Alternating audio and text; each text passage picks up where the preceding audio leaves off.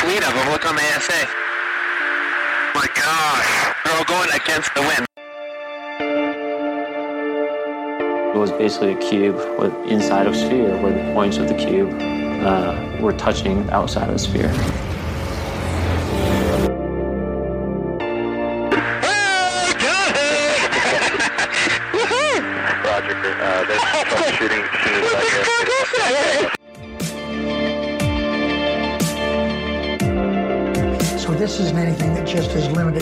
United States. It's a worldwide phenomenon. That UFO podcast is powered by Zencastr. Zencastr is one of the world's leading platforms for recording and hosting podcasts. The open beta strives to put the power of studio quality remote video production into the hands of anyone with a story to tell. Features include HD video recording, studio quality sound, chat, and footnotes. All running right from your browser so you can record from anywhere without ever installing anything. Check out the links in the show description to find out more.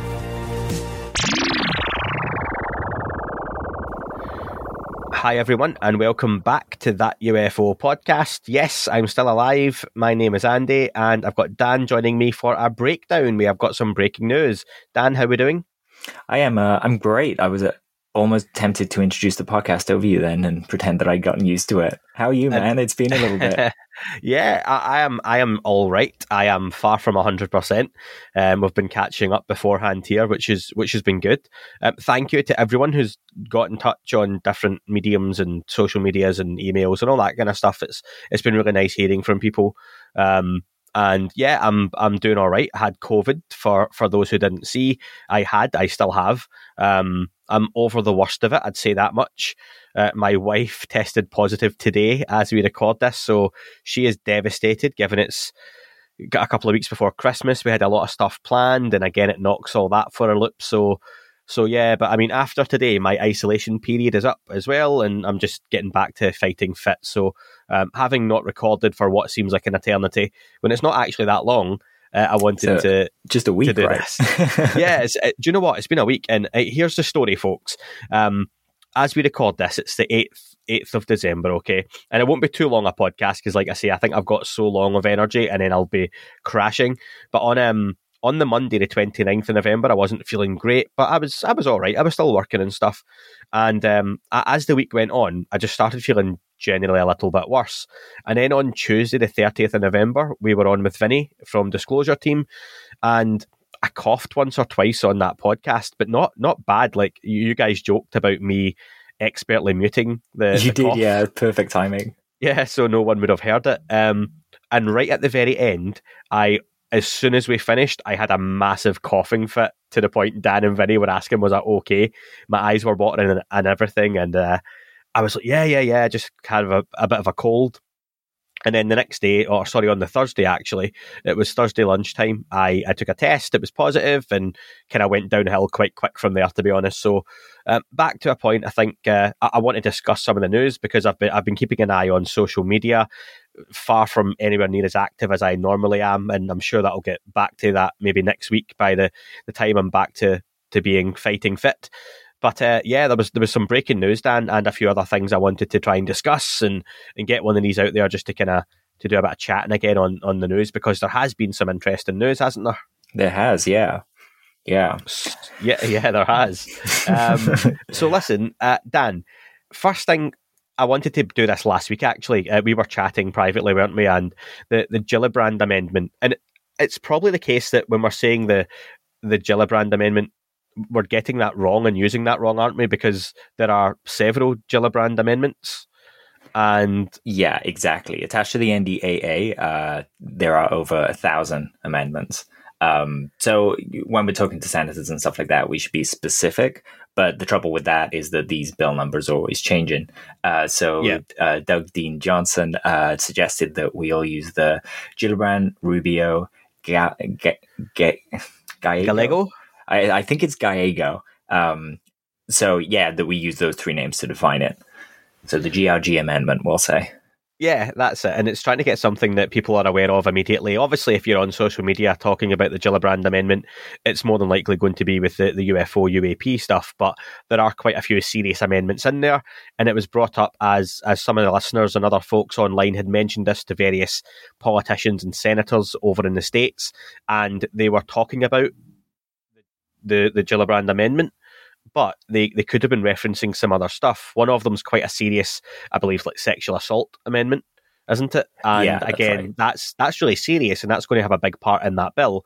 But in this huge bill, there's loads of stuff lumped in there. Our interest is obviously the, the UFO aspect of it as well. So, just for anyone who's seen any debate or discussion online about that, it's worth pointing out there are several Gillibrand amendments, and uh, the one we're interested in, of course, is the the UFO stuff. But there's some very worthy ones in there, of course, like I've just just mentioned. So, but politically, that's that's our kind of focus. So, Dan, what was the update? Because as we've got, we've got this amend, we've got this bill, which is a Defence Act bill, where loads of different things are lumped in for funding, discussion, being brought to law, all that sort of stuff, um, being put on the table for the first time. People, things being put on the table for, for you know multiple times, trying to get them through because of the the new, um, new what would you call it? Uh, I'm taking a COVID moment here. The people who got in the new regime, not regime, Biden, Kamala Harris, what are they called? The new Administration.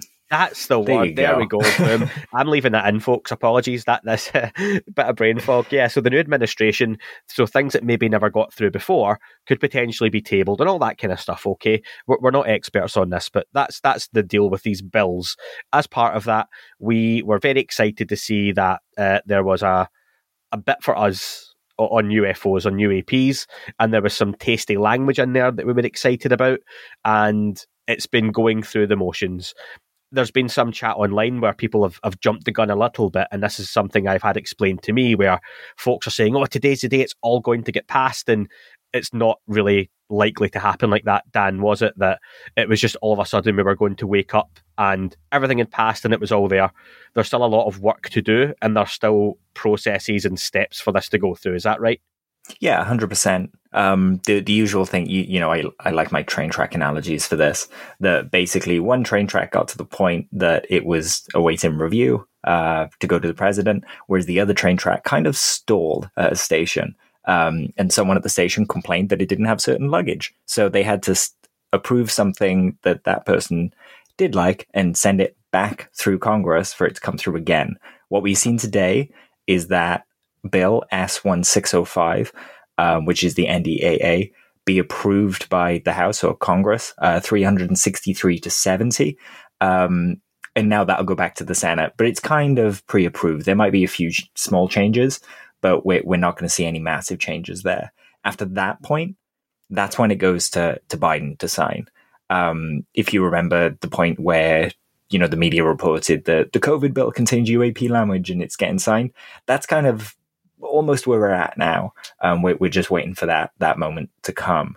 Um, would you like me to tell you what's in the bill? just before that, let, let's clear up because again, having been have had the downtime I've had now for kind of just just about a week, we had the AOI MSG.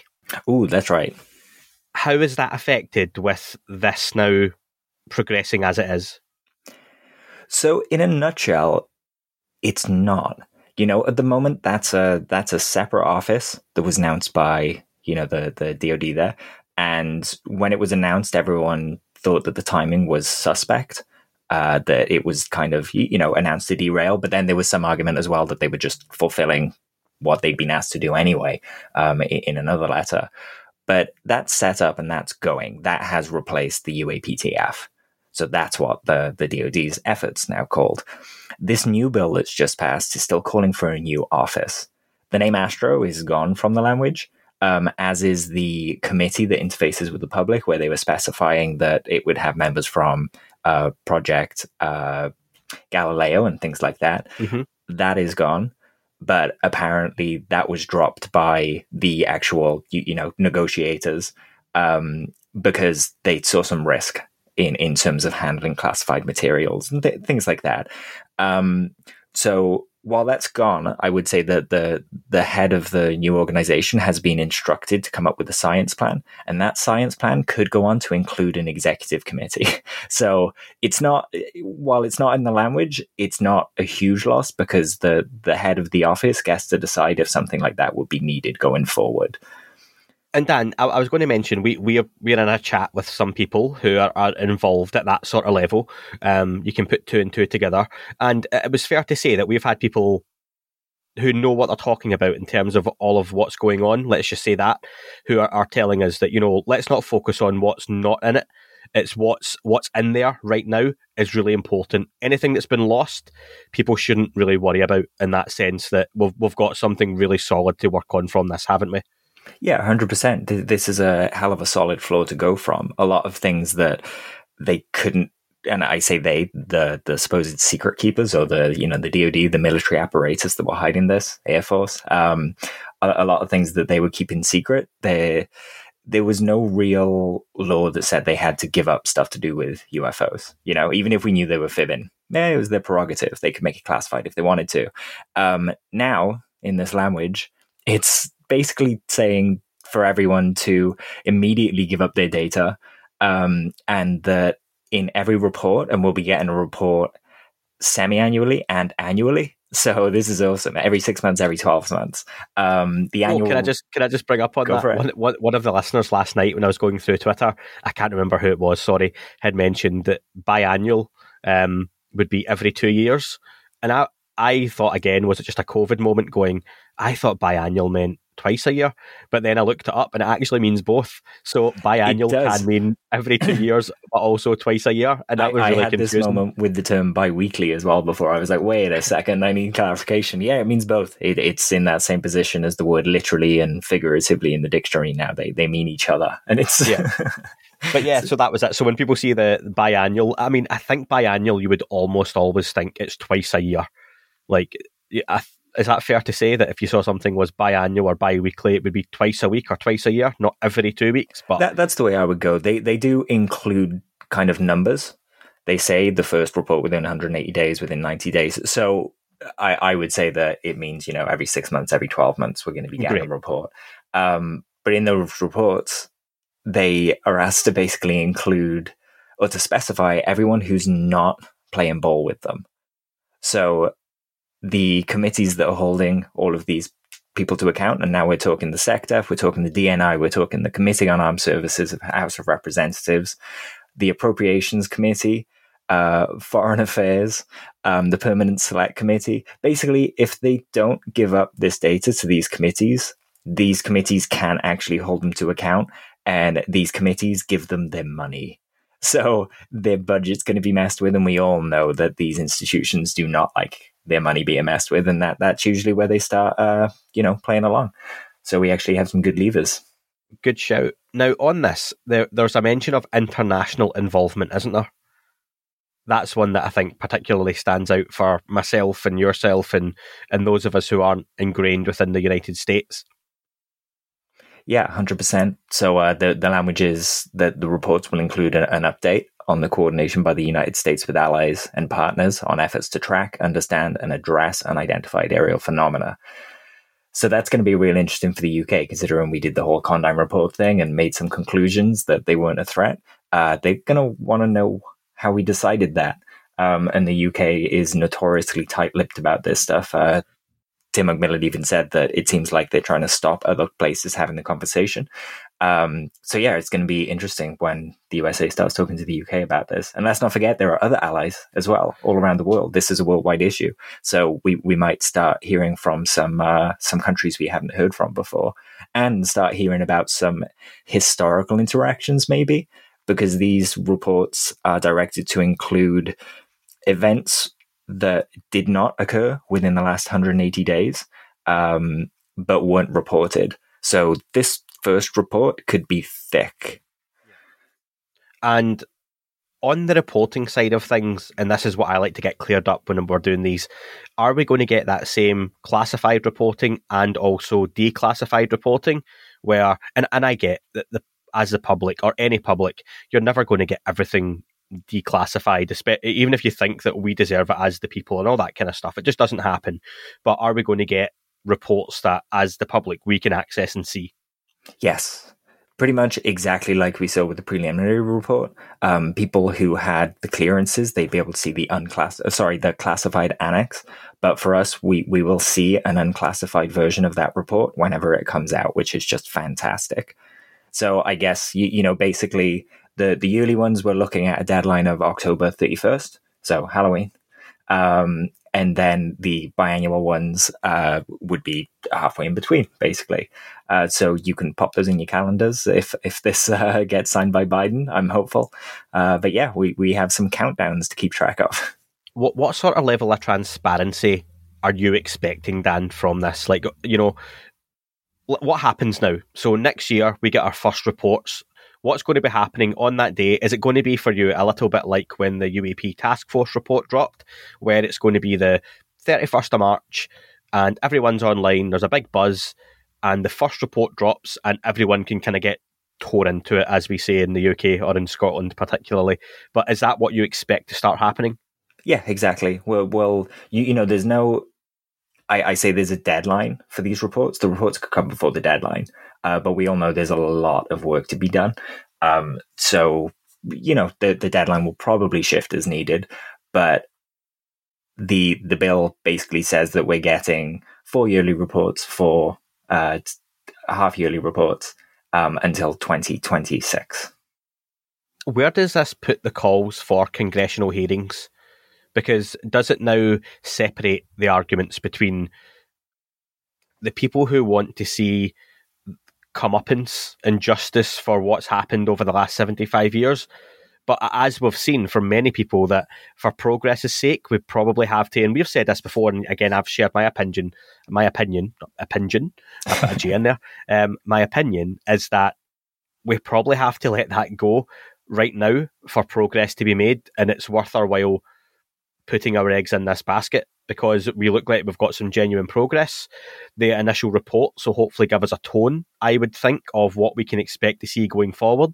And we would hope those reports are a little bit tasty. We want to see some some interesting new cases. We would hopefully like to see some some maybe photographic evidence, although photos and videos are probably unlikely given the classification levels those would have.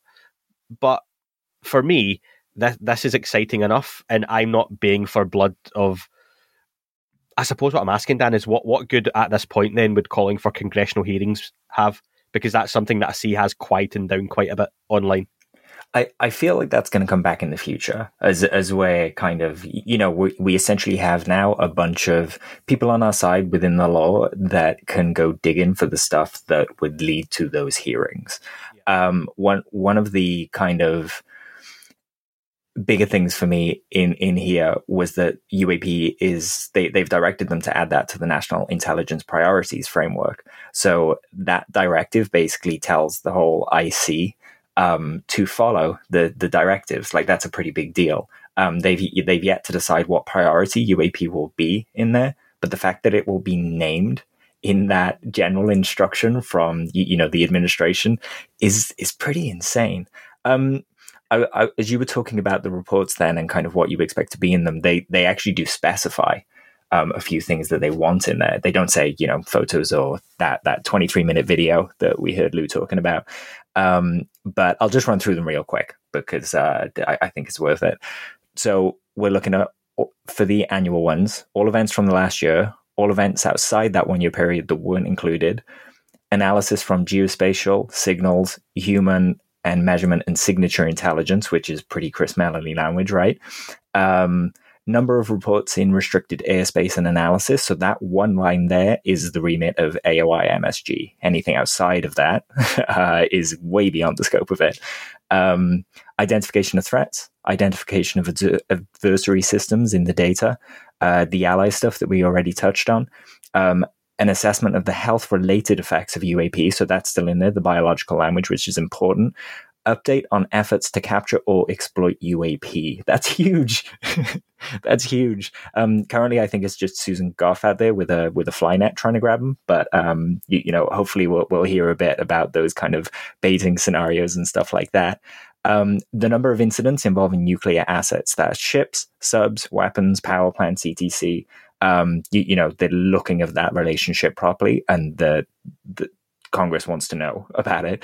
Um, and then it's the fact that we're getting the classified and unclassified.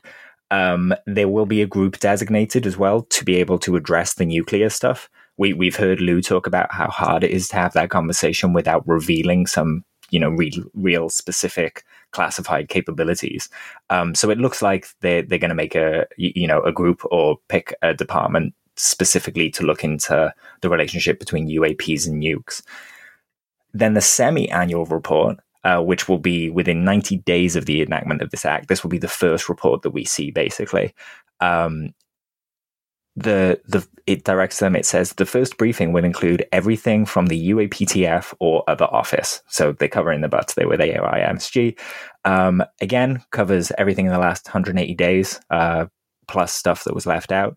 This is where they get to specify as well um, that certain offices aren't sharing data in this part, it says that the the funds authorized for this pretty much are as much as the leader of this office uh, sees fit, which is kind of amazing. Uh, it includes the transmedium language, so it defines that. Um, transmedium objects or devices means objects or devices that are observed to transit between space and the atmosphere, so on and so forth. We're, we're very familiar with those. Um, and then it defines unidentified aerial phenomena as well. So they, they're being real clear what they want to hear about here. Is it fair, though, we've got to say there are still aspects of this bill and the language of this bill, an amendment, that is still aimed at the potential for foreign adversarial drones and just foreign adversarial technology, as much as we we attribute a lot of the language to to UFOs spaceships, aliens, whatever you want to call it, there are aspects of this that are going to go through because of what China or Russia may have. And as much as we've said in the past, and Chris Mellon himself mocked China and their space program when that rocket landed on the road, basically in a rural part of China, um, and saying they're trying to catch up with us. We've then just seen a few weeks ago that China tested successfully a hypersonic missile that flew around the planet. And from what we've seen, the, the US intelligence agencies had no idea they were doing this or had this. So it's it's in one hand, yeah, they're a mile behind, but on the other hand, oh wow, they do actually have some pretty incredible technology. So it's got to be fair that some of these events, even the the 143 that remain unidentified from the initial reports, we could still probably say a good chunk of those may have been something for an adversarial. Yeah, but that's not to say they all were. I, I, think we're going to see the same kind of decision tree as we saw with the UAPTF and their, their buckets of data. Um, you, you, know, they'll go through them all. Stuff that falls into the drone basket will go in there. And and you're right to point it out as well because I, I think there's in the community there's a split. It's drones or it's not. It's UAP or it's not. There's a Venn diagram of those two things we've got to remember when when these systems are looking out, they're not seeing things like our eyes are seeing things. You know, uh, we're seeing dots on the screen, we're seeing strange signatures. You know, you could you could make a drone with a really weird IR signature. Um, you know, it wouldn't give you a bunch of the other observables, but now you understand why we need those observables to be able to separate the drones and the you know the prosaic stuff from what we're seeing. I, have said for a long time, our UAP data is in the anomalous data. So is the data for these weird drones. It's it's not an either or kind of thing. I, I think we're we're seeing some of this, and Brian Bender even and said um, that we're we're seeing it for for similar reasons because the proliferation of drones is is becoming you know they're super accessible, they're super cheap. We're, we're going to see some weird things from them. We're, we're think- just you know, I think it could be a really positive thing though, because yeah, sure. E- even let's just say, let's go back to those 143 cases. One was a balloon, and there was 143 unidentified. Imagine that you could see a list and go, actually, we've, we've caught one of those drones that was over the Russell, the Omaha. It turns out it was a drone, okay, and it was Chinese technology, and they managed to get it and go, wow, it can move hypersonic speeds. It can come in under radar. It can do this. It can do this, and it ticks a lot of boxes of of those observables. Even though it's human tech and a drone, one, it's got a lot of questions come up of how have they done this? You know, when did they get this? How can we replicate it? Uh-huh. But it may then clear up even half of those other cases. But you're still going to then be left with 70 even stronger you know, examples of, but it still doesn't explain this. And Yeah. it doesn't explain this, and it doesn't explain this. So again, it would only strengthen for me the fact that a lot of this stuff, yes, might still be foreign adversarial technology, but there's a whole load of it that isn't. And that's the stuff that we still have to look at as being that's the stuff we want them to go after. This is where we're going to get answers, and this is where our intrigue and interest is. But I still think it'd be pretty cool to see one of these drones, if it was Chinese or Russian or American, to do some of these amazing things because I think that would be spectacular. But it would still beg the question that where's that leap in technology came from? Yeah, we, we'd be talking about, you know, some people are going to roll their eyes at me, but I'm going to say a new science. Um, it's not new. It's based on, you know, the stuff that we know, but it's just the, the, the horizons of science. Um, yeah, I, I don't disagree with anything you said there pretty much. Listen, uh, we're we've went longer than I expected. There's a couple of things I still want to talk about, and I am strategically using the mute button uh, as Dan speaks, folks, because I am still far from 100%. But listen, uh, there's stuff I definitely wanted to talk about, and I've enjoyed recording again. Um, Dan, I want to move on. Have you got anything to add to that? Sorry, first, before we move on. Yeah, just just one or two more things. Um, just some comments from some of the uh, the excellent commentators around uh, Tim McMillan, Brian Bender, uh, Doug Dean Johnson. Um, Dean Johnson says that the impression that he gets from the report is, and I'm quoting him here, is that we, the Congress, have concluded that unidentified aerial phenomena are serious business, and we want you to start treating it as serious business. Get your act together and get a grip on this problem, and expect to be held accountable. I think that's a really good read of the paper, short and sweet. Um, he goes on to say that there was a striking degree of quiet consensus that's developed on the issue. You know, we we thought that it might be spoken about, and we had that statement from Tim Burchett, but it was no one disagreed with the UAP issue. It, this is bipartisan. It's incredible. Um, he went on to basically talk about the the historic nature of it and kind of said that Congress has never before enacted any statutes that deal explicitly with the U, UAP. Um, this is this really is a historic moment. You, you know, if if this gets signed by Biden, I'm I'm going to get this framed and pop it on my wall. Uh, when? I, meant to ask that before. When can we expect this to be signed? So now the next steps, uh, it's got to go back through the Senate, and then it will go on to Biden. So around Christmas, Okay. I, I'd say that would be optimistic, but that's when it was signed last time. Um, but that was an emergency bill for the COVID stuff, so we we, we might be looking into January. Um, Brian Bender on kind of the topic of the temperature of staff in the Pentagon and, and how they're responding. He said that he had a conversation last weekend with an official from the Pentagon about as senior as they come. And, and he doesn't name him, but he said that that person said this is an issue that is higher than ever before on the radar, and there is little room to obfuscate anymore. So the secret keepers must be quaking a little bit, um, but it looks like they're playing along. Um, Tim actually has an article coming out today from the Washington Examiner uh, that kind of goes into the biggest reason uh, that the DoD, the greater US government, haven't been talking about the UAP topic. Um, he thinks it's because of uh, how it, it, exposes how ineffective um, the government has become because of all the bureaucracy. So I'm looking forward to that article, and I think there'll be some nice nuggets in there. Awesome, good stuff. And so we're looking at then, as you say, end of the year, start of next year for things to be signed off. I'm sure some of the listeners stateside that are more politically tuned in would, would let us know exact dates potentially. And uh, from the back of that, then first reports coming around March, April. Yeah, that, I'd say that's about right.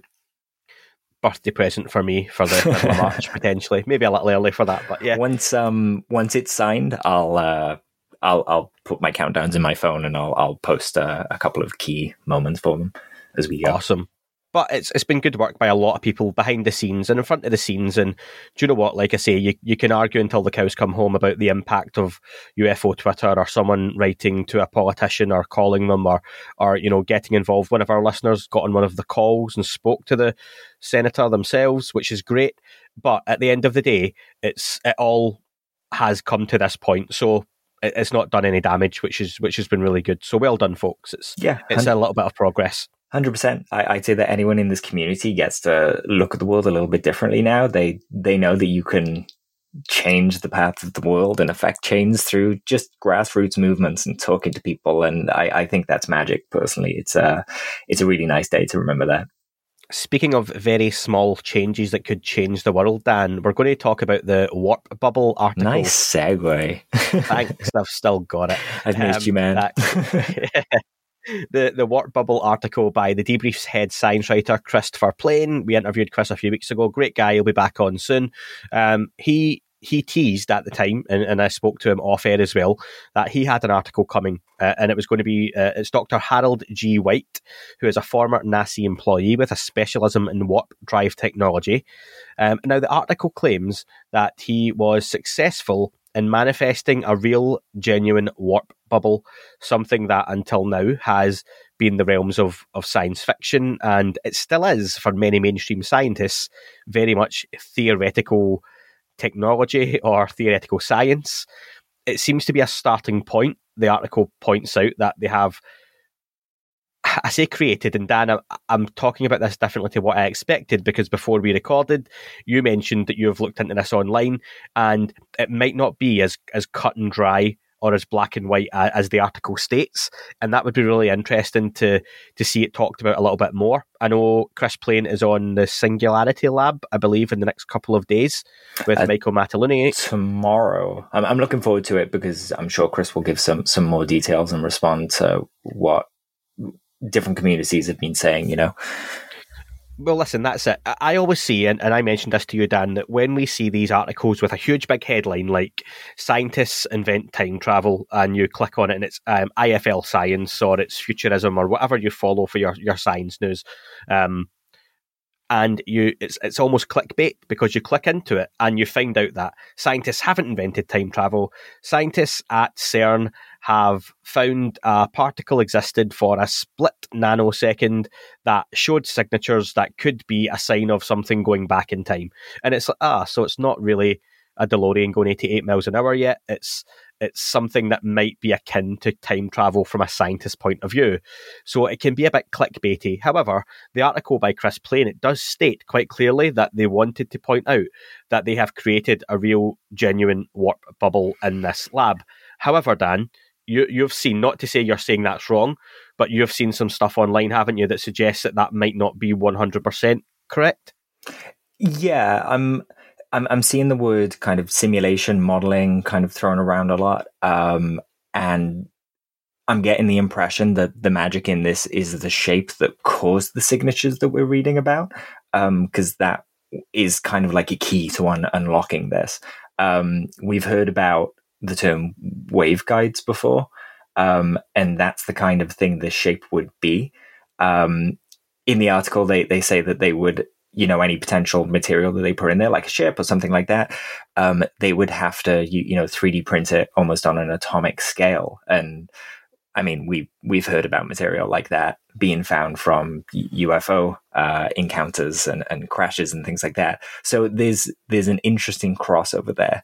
Um, not to say that I'm down on it at all. I just it's one of these things that there were there were a lot of things in that article that I kind of had to go, okay, I'm going to go watch a two hour lecture on this phrase now, so I understand yeah. it. Um, so I'm kind of working my way through it, and I wouldn't want to be definitive, um, but it you, you know it it reminds me of when you know the first car was built in like 1769 it was steam powered could go like 2 miles an hour. That if they made a car like that now we'd be like cars are rubbish. We don't want them. But that's where that started. Um, it could only be driven for like 15 minutes as well. It was really funny. Um, first computer 42 weighed like 7 800 pounds. Um, solve problems with what we're talking like 30 variables. So again now we have billions of variables in our computers. First airplane, 1903. Um, you know, we, we, we know that that couldn't stay up for a long time. But the idea is it proved a concept that could be built on. And I think that's what we have here. I don't believe for a second it was an accident, though. You know, we're not talking penicillin. We're talking someone who's been working in the field of warp drives for so long. About, oh, I accidentally did this and work. Sounds to me like he was working on it on the side. and, and you know what? It's still a reason to get excited. This is the kind of sciencey aspect of of this potential technology that we love and, and we appreciate. And depending where you sit on the UFO conspiracy scale, you might be screaming just now that we've already got this technology, they can do this, etc., etc. But this would be on a on a public level where this is potentially going to get discovered and discussed, and that's very different to what may or may not be going on behind the scenes at Boeing or, or Lockheed Martin already. Well, I mean, we're talking DARPA here as well and it's you know we barely hear a peep out of they they mentioned in kind of so many conspiracy theories because they're very secretive you know it's a god in the gaps type thing but um yeah this work was done at DARPA. So I'm sure if it's gone further now you, you know there are some people down in the basement working on the very thing that was just reported on yeah, uh, exciting news though, and I look forward to hearing Chris Plain talk about it a little bit more with Michael Mataluni and co. And folks, just to finish up, a last little bit of news, one that's one of those raises an eyebrow, and it's go on, but we always end up getting disappointed. The Chinese rover Yutu 2 has taken a picture and sent back what looks like an object on the moon. Obviously, now, TV. It's it looks like a cube shaped structure. It's pretty pixelated, even with the zoom. Let me just cough and. There we go. Never happened. Nice. Even with the zoom, uh, you can see that there, there's something in the distance. I have seen a few different reports, but it looks like it's at a distance of 80 meters. Um, that I've seen people say 80 miles and such, but no, it's 80 meters away, I believe. Um, the zoom makes it look like two structures potentially, but again, that could just be an optical illusion. The quality of the camera, um, not to sound pure skeptic here, but that, that is just a fact because of what we're looking at and the, the quality of the equipment. The the rover itself is going in for a closer look. It will take um, two to three lunar days, which is around sixty to ninety days here. So we're looking at uh, around probably March. Oh, birthday time again. So um, we could be getting a report on UFOs and uh, a really good look at an up close house on the moon. But I've seen all different types of things. It could be from just optical illusion. Uh, it definitely appears that some things there to uh, just some rocks. It could just be that something's been shaped by a an impact of a meteor, an asteroid impact or it could be something a little more exotic. Dan, where are you sitting on this one? It when when I saw it reported on, it reminded me of. Um, did you see the Netflix show uh, Space Force? Yes. Where they you, you just had the two countries on the moon and they didn't know that each other was there and then they were discovering each other. And I, I just went when I read the report, I thought how hilarious would it be if America announced that they'd found a structure and they were investigating it and it was rolling towards them and actually they'd just been looking at each other the whole time. it, do you know what? Slightly off topic, but that we, we touched on it at the time. It's such an underrated show. If you tried Space Force and gave up after a few episodes, just go back and watch the full series. It gets quite decent. Yeah, it's a lot um, of fun. and there, I think there is a lot to that show that is far more realistic than we could. It's probably terrifying how some of the incompetence that you laugh at is is probably pretty spot on. Yeah, in terms 100%. of how things work it, it's probably the comedic version of the article that Tim's going to bring out today. You know? Yeah, potentially. Yeah, um, but yeah, so it's it's interesting. Uh, it's one of those slightly left field disclosures we always talk about. Is it a potential that we just get a picture of something, and what if the Chinese do come out and say, "Look, we've found found a structure on the moon." There's no there's no one there. There's nothing in it. There's no readings we can get. But this is this has been built and not by us that could be a huge conversation starter. And maybe, well, I, I say maybe, I, sh- I shouldn't say that. It's just coincidental. The timing is going to be around that first UFO UAP report as well from the US government. But it looks like 2022 has got some interesting things to look at straight off the bat, doesn't it, Dan? Yeah, hundred uh, percent. I feel like this is all snowballing, and and just different angles keep coming into it. You know, um, you, you know, we're we're not just talking when we speak about other forms of intelligent life, we're not just talking about UFOs anymore. We're talking about how we define the life around us that's complex now. You know, a dog's intelligent, cats, squids, you, you know, all that kind of stuff. Um, we're realizing we live in this intelligent, living, breathing ecosystem. Um, as we're looking out into the cosmos and finding that, you know, we're part of a larger system again, it, it's a re- it's a real interesting time. Absolutely. Uh, next up, folks, I have Ross Coulthart on the show. We have a ton of listener questions. I'll be sticking those in a document for Dan to do a fav- do me a favour and start sifting through. We've got loads from last time, and we've got loads and loads sent over again this time as well. Well over a hundred in just the last couple of weeks. But given how ill I've been, I've just been sticking them in a folder and forgetting about it. Um, so that will be coming up soon. And of course, the interviews with Diana Pasulka, Mary Rodwell, and others have been rescheduled for, for further weeks down the line as well. But a lot of content still to come this month. We've got a roundtable that we're in the planning stages of as well. That would have been arranged already had I not been ill last week. But that'll be one to look forward to, and it'll be some some folks speaking about something that's not been been talked about really publicly too much yet. Is that fair to say, Dan? Yeah, I can say I'd that say much. So. Yeah, yeah yeah. and you'll you'll know who they are as well. So I'm looking forward to having that discussion and, and asking a few questions because I'm sure when I put it out there, you will all have a lot of questions for them as well. That'll be really interesting. But um, thanks to everyone who's been patient. Uh, I look forward to getting back to recording a more regular schedule. Probably still a week away from that, to be honest. But uh, I'm getting there, and this has been, been fun to do. But I've probably exhausted all my energy now for the day uh, just in doing this, folks. So again, Dan, thanks for the time. Thank you. It's been an absolute pleasure. I've missed you, man. Awesome. And um, Dan, oh, don't leave the studio yet, Dan. Oh, wait, no, that's, just on, that's just on KGRA. Dan does that, finishes before the end of the show. But again, thank you very much, folks, and speak to you soon. That is all for this week's show. Thank you very much for listening. Please remember to leave the podcast a review on your chosen platform. You can like, retweet, and subscribe. That would all be very much appreciated. The shows are being uploaded onto YouTube as we speak more and more. You can sign up at patreon.com forward slash that UFO podcast to access the shows ad free as well. Please get in touch on Twitter, Facebook, Instagram, that UFO podcast. Of course, on Twitter, it's at UFO UAPAM. And again, folks, as always, keep looking up. You never know what you might see.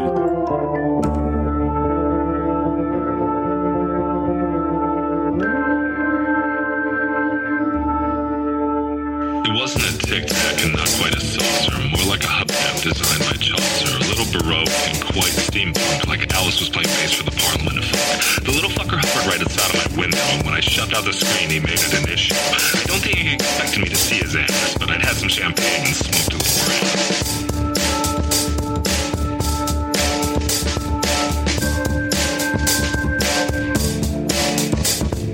Meditative Gamma State full on meta. Can't imagine how it could have been any better. I top of the stairs and there he was. Like, you awake? I was about to abduct you, cuz.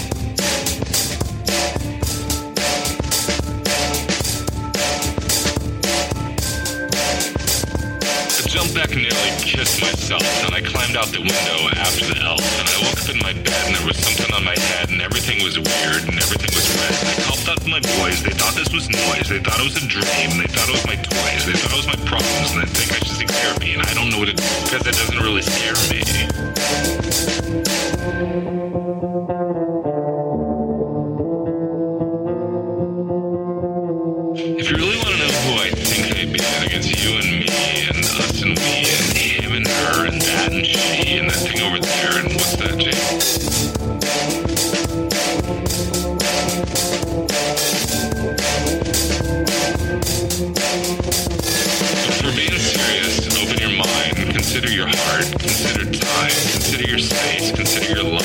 Consider your life,